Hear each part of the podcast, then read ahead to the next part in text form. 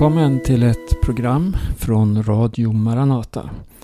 För min del så är det årets första program. Jag heter Berno Widén och jag skulle vilja påminna om en väldigt inspirerande berättelse från Bibeln. Något som hände med Isak, alltså Abrahams son Isak.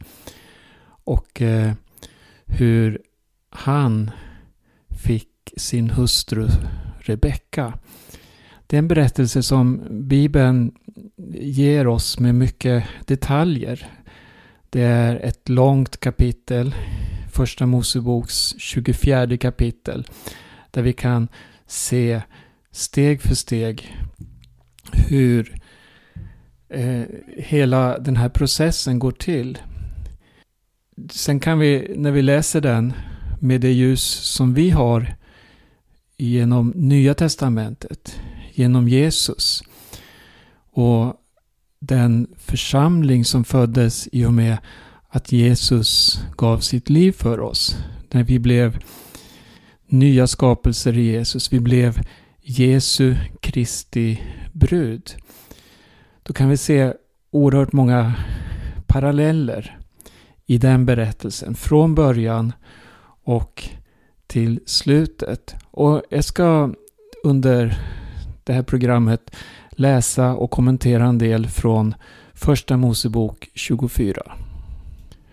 Från eh, början där kan vi läsa eh, hur Abraham, han var gammal, hade nått en hög ålder och hur han utger då sin tjänare Eliezer ett uppdrag. Och Eliezer var den som hade ansvar för hela Abrahams egendom. Allt han ägde. Och nu skulle han få ett uppdrag. Och det var viktigt. Han skulle eh, gå ed på det han skulle göra nu. Lova mig med ed vid Herren, himlens Gud och jordens Gud att du inte tar en hustru åt min son från döttrarna till kananéerna som jag bor ibland, utan att du går till mitt land och min släkt och där tar en hustru åt min son Isak. Det här var uppdraget. Eliezer blev sänd alltså till eh, den familj som, eller det land där Abraham kom ifrån ursprungligen. Och eh, Sen eh, kan vi läsa i vers 10 hur tjänaren han tog tio av sin herres kameler. Han gav sig iväg med alla slags dyrbara gåvor från sin herre. Han styrde sin färd mot Nahorstad i Aram Naharajim. Där lät han kamelerna lägga sig ner vid en vattenbrunn utanför staden. Här kan vi se en bild på hur Gud, Fadern, han sände sin helige Ande till den här jorden. Och vi vet att när Jesus vandrade här så sa han till sina lärjungar att det är oerhört viktigt att ni nu inte ger er av egen kraft och försöker utföra mina gärningar.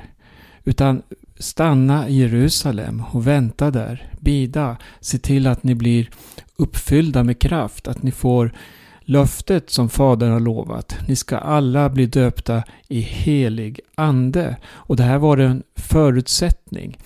För att den kamp som vi har här i tiden, det handlar inte om att vi ska slåss eh, mot människor, vi ska slåss med vapen och argument och allt vad det kan vara. Utan det handlar om att vi ska vara beklädda med Guds kraft, alltså den heliga Ande. Och därigenom är det Gud själv som ska tala till människor genom oss. Och vi ska fortsätta läsa lite här om, eh, om eh, tjänaren. Han kom fram till en vattenkälla och där brukade stadens döttrar hämta vatten. Och då, då bad han så här. Herre, min Herre, Abrahams Gud, låt mig få framgång idag och visa nåd mot min Herre Abraham. Och det står i vers 14. Om jag ber en flicka, räck mig din kruka så att jag får dricka. Och hon svarar, drick.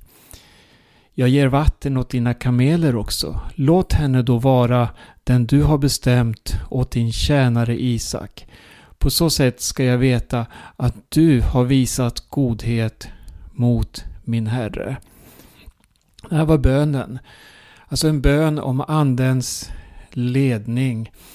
Och eh, sen kan vi se hur eh, i samma stund, han hade inte hunnit sluta tala, då kom Rebecka.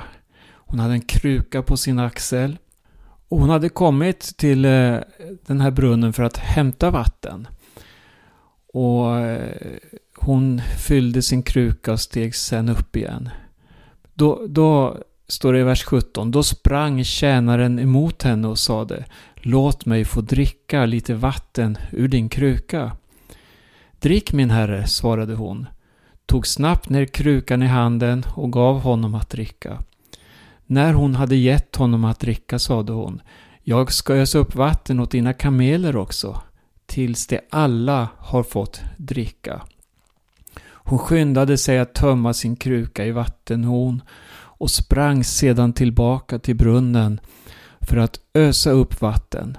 Hon öste så upp vatten åt alla hans kameler. Det här var ju ett direkt bönesvar. Han bad och exakt på det sättet hände det. Rebecka kom och ja, på ett sätt ser man det här förrän vi ber. Så det finns andens manar. Alltså, vi kan sucka, vi kan bedja, men Gud, han, han har all kontroll, han ser allt, han hör allt. Och han eh, svarar på våra böner.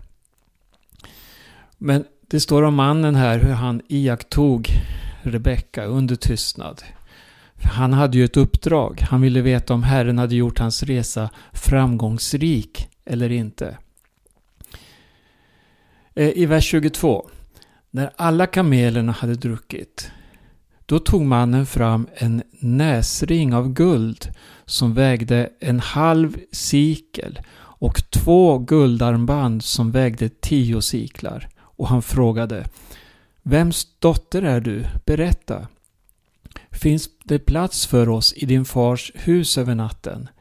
Hon svarade honom Jag är dotter till Betuel, Milkas son, som hon födde åt Nahor.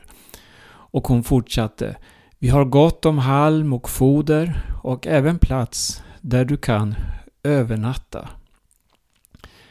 Då böjde mannen sig ner och tillbad Herren och sade Lovad är Herren, min Herre Abrahams Gud, som inte har tagit sin nåd och trofasthet från min Herre. Herren har lett mig på vägen hem till min Herres släkt.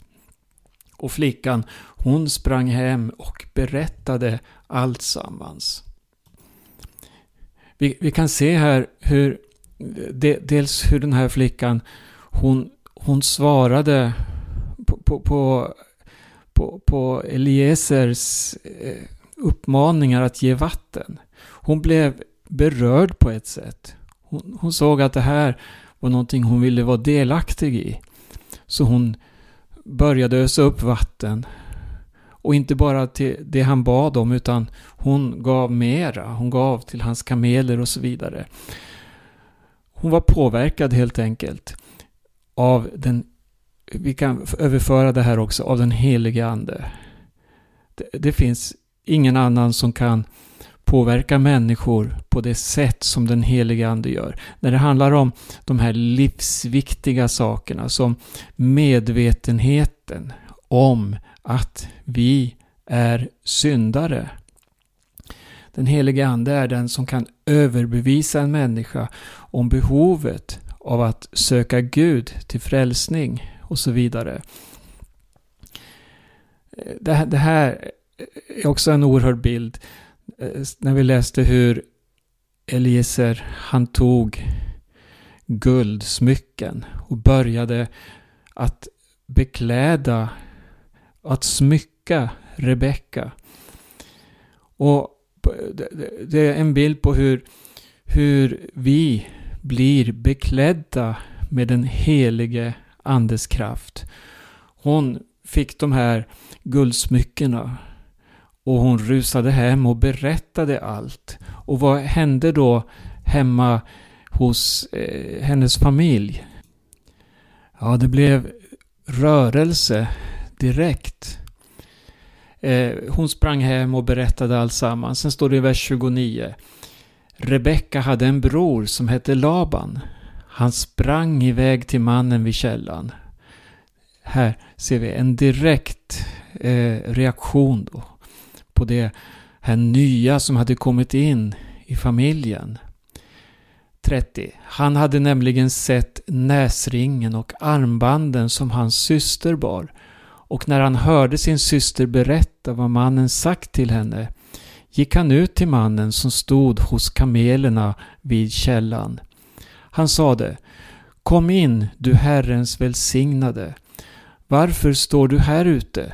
Jag har gjort huset i ordning och det finns plats för kamelerna. Så kom mannen då till hennes hem och man lastade av kamelerna, tog fram halm och foder åt dem och vatten till att tvätta hans och hans följeslagares fötter. Man satte fram mat åt honom. Men, hör här, han sade Jag vill inte äta förrän jag har framfört mitt ärende. Här, nu, här ser vi, det fanns något som skulle prioriteras. Och, och det här tror jag är viktigt för oss också. Vi har ett budskap ifrån Gud. Vi har en nyckel till människor.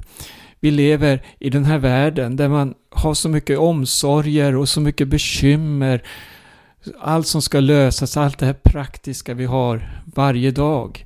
Vi ser också orättfärdigheten. Vi ser allt lidande och vi fångas lätt upp av allting. Men kom ihåg en sak.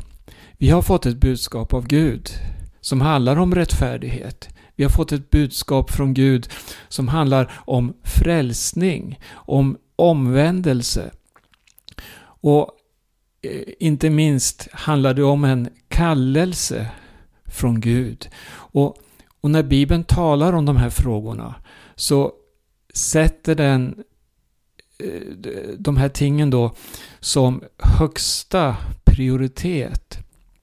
Sök först Guds rike och hans rättfärdighet. Och sen kommer allt det andra. Och Eliezer, han sa så här, jag vill inte äta förrän jag har framfört mitt ärende. Först det viktigaste. Prioritera alltid det viktigaste i ditt liv. Se till att vara ett ljus, ett vittne för Herren. Och, och det här påverkade ju också Laban då, som de fick ändra planerna. Han sa, säg det. Och så började han berätta vem han var, var han kom ifrån, att han var en tjänare åt Abraham och hur Gud hade välsignat Abraham och hans hustru Sara med en son och alla rikedomar som de hade. Sen vers 37. Nu har min herre bundit mig med ed och sagt du får inte ta en hustru åt min son bland döttrarna till kananéerna i landet där jag bor. Utan du ska gå till min fars hus och min släkt och där hämta en hustru åt min son. Och så vidare. En, en detalj i det här, det, det är det som kommer i vers 39. Om kvinnan inte vill följa med mig, då svarade Abraham så här. Herren som jag har vandrat inför ska sända sin ängel med dig. Han ska göra din resa framgångsrik så att du kan hämta en hustru åt min son från min släkt, från min fars hus. Först när du kommer till min släkt blir du löst från eden.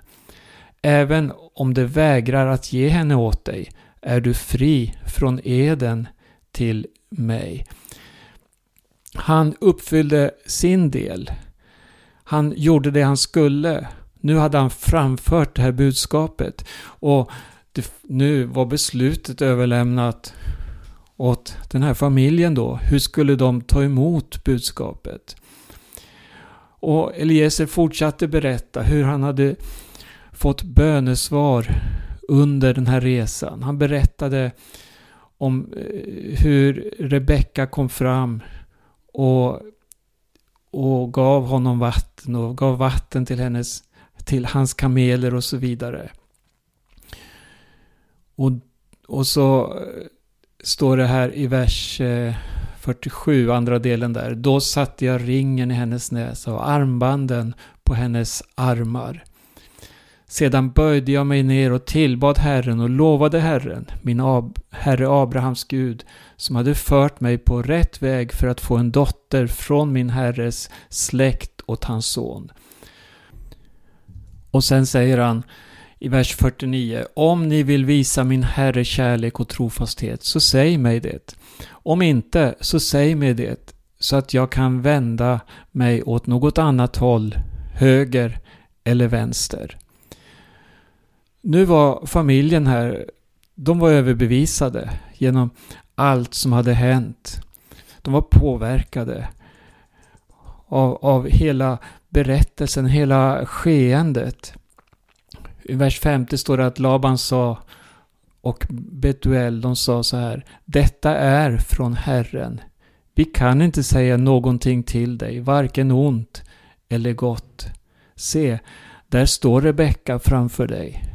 Ta med henne och gå så att hon kan bli hustru åt din herres son som Herren har sagt. Sedan står det här hur eh, Eliezer han tog fram silversmycken, guldsmycken och kläder och gav till Rebecka. Och han gav också hennes bror och mor dyrbara gåvor. Och han och hans följeslagare de stannade kvar där över natten och sen på morgonen så sa han Låt mig nu få fara till min herre. Här börjar ett nytt skeende. Nu hade alltså Rebecka nåtts av kallelsen. Hennes familj hade nåtts av den. Och familjen hade sagt sitt. Låt henne få fara med dig. Men först eh, så ville de att de skulle stanna tio dagar eller så för att sedan fara det. Men Eliezer han sa så här. Håll mig inte kvar när Herren nu har gjort min resa framgångsrik. Låt mig gå. Jag vill resa hem till min Herre. Ja, uppdraget var påbörjat och det hade lett till ett beslut. Och, eh, men nu var det brådskande. Det här skulle slutföras. På samma sätt har församlingen här i tiden, vi har nåtts av en kallelse. Men vi är inte hemma än. Utan nu gäller det att inte fastna i allt som den här världen har att erbjuda oss. Allt som vill snärja in oss på olika sätt. Som vill ta vår kraft, vår tid, våra resurser och, och fånga oss Eh, det som Jesus varnar för, exempelvis det här med tidens omsorger.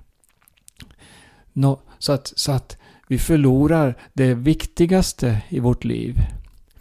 Nej, nu gäller det att hålla fokus.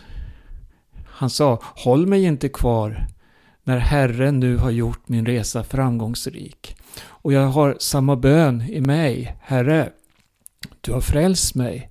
Herre, du har gett mig ett nytt liv.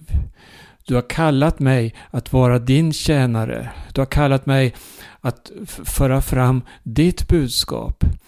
Så ber jag då, håll mig inte kvar i allt som omger mig så att det viktigaste går förlorat.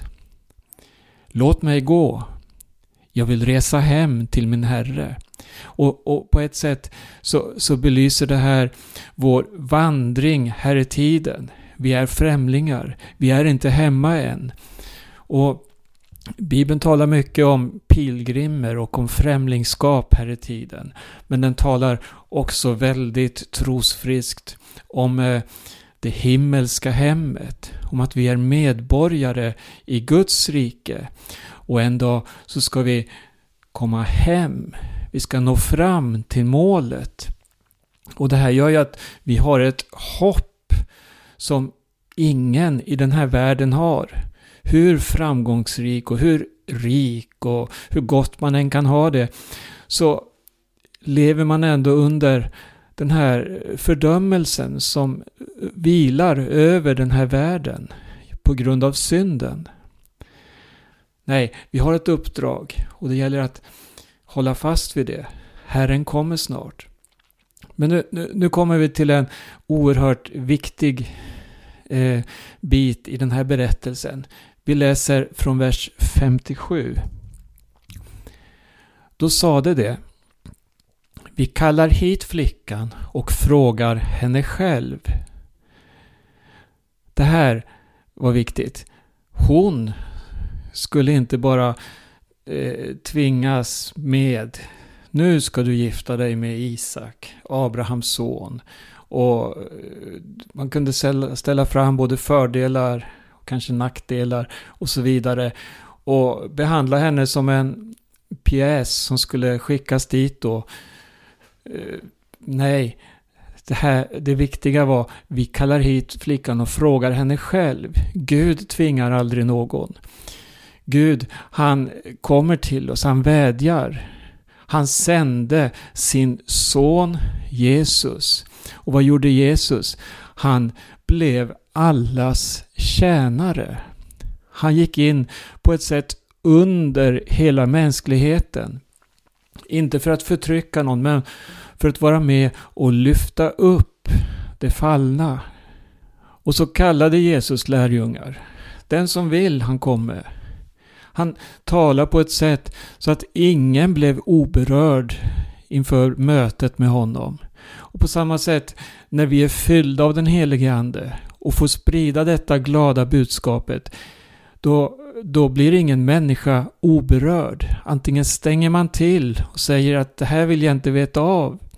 Eller också böjer man sig.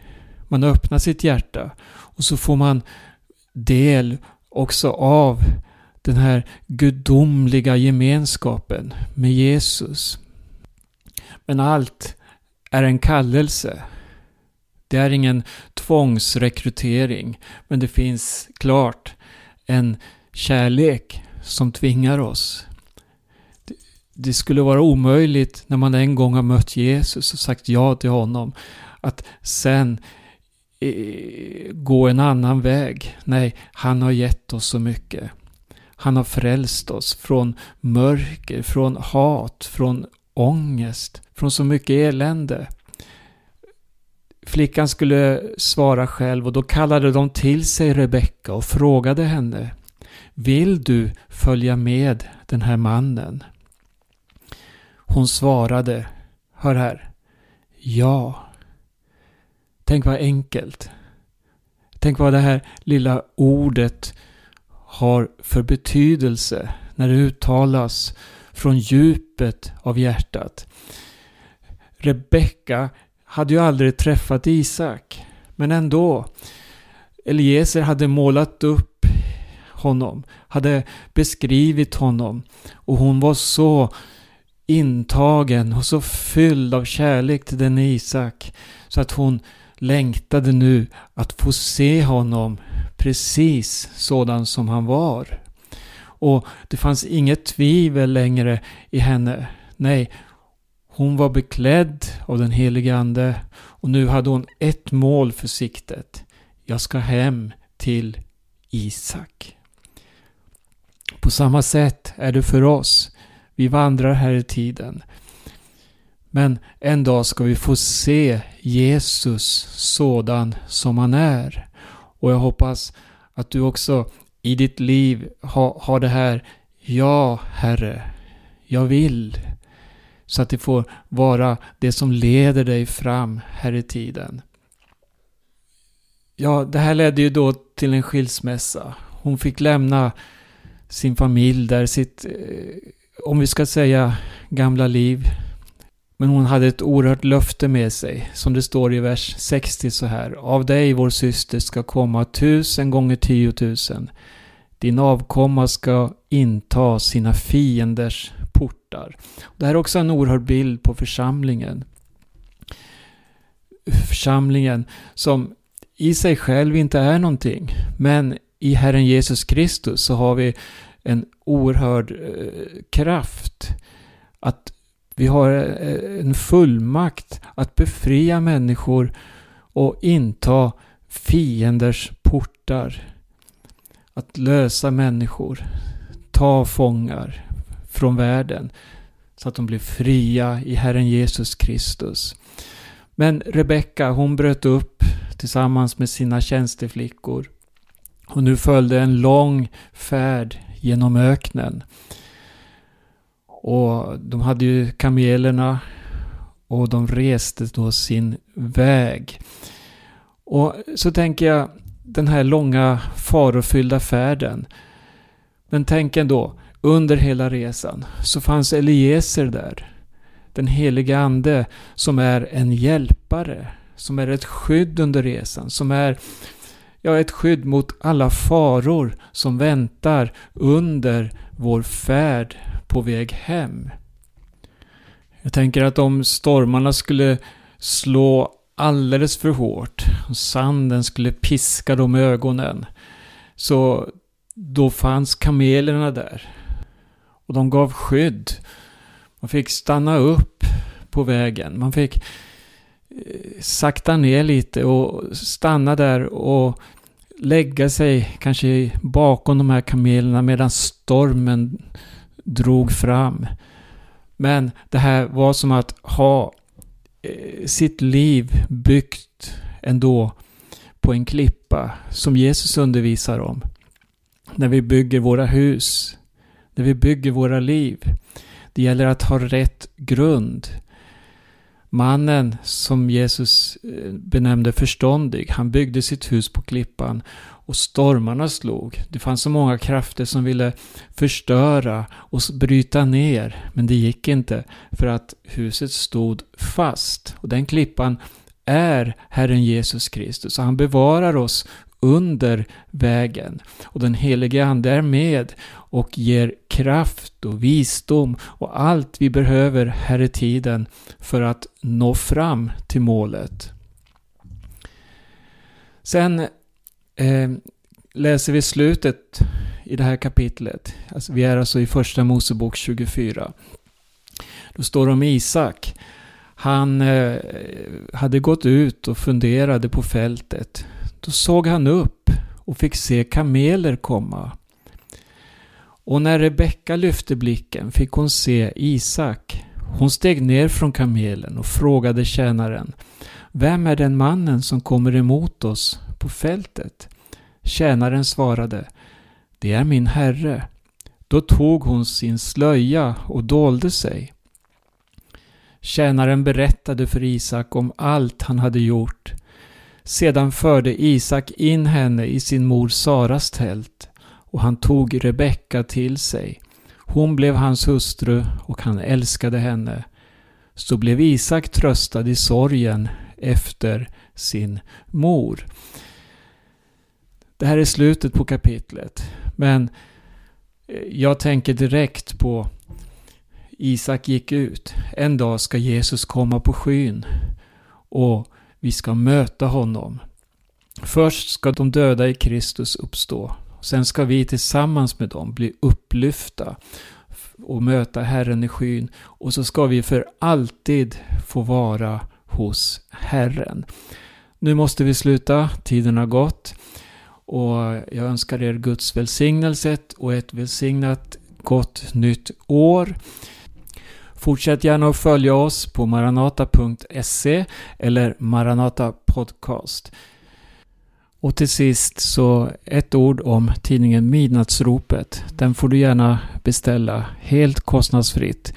Midnattsropet.se Berno Vedén heter jag. Tack än en gång och Gud välsigne var och en och ett gott nytt år.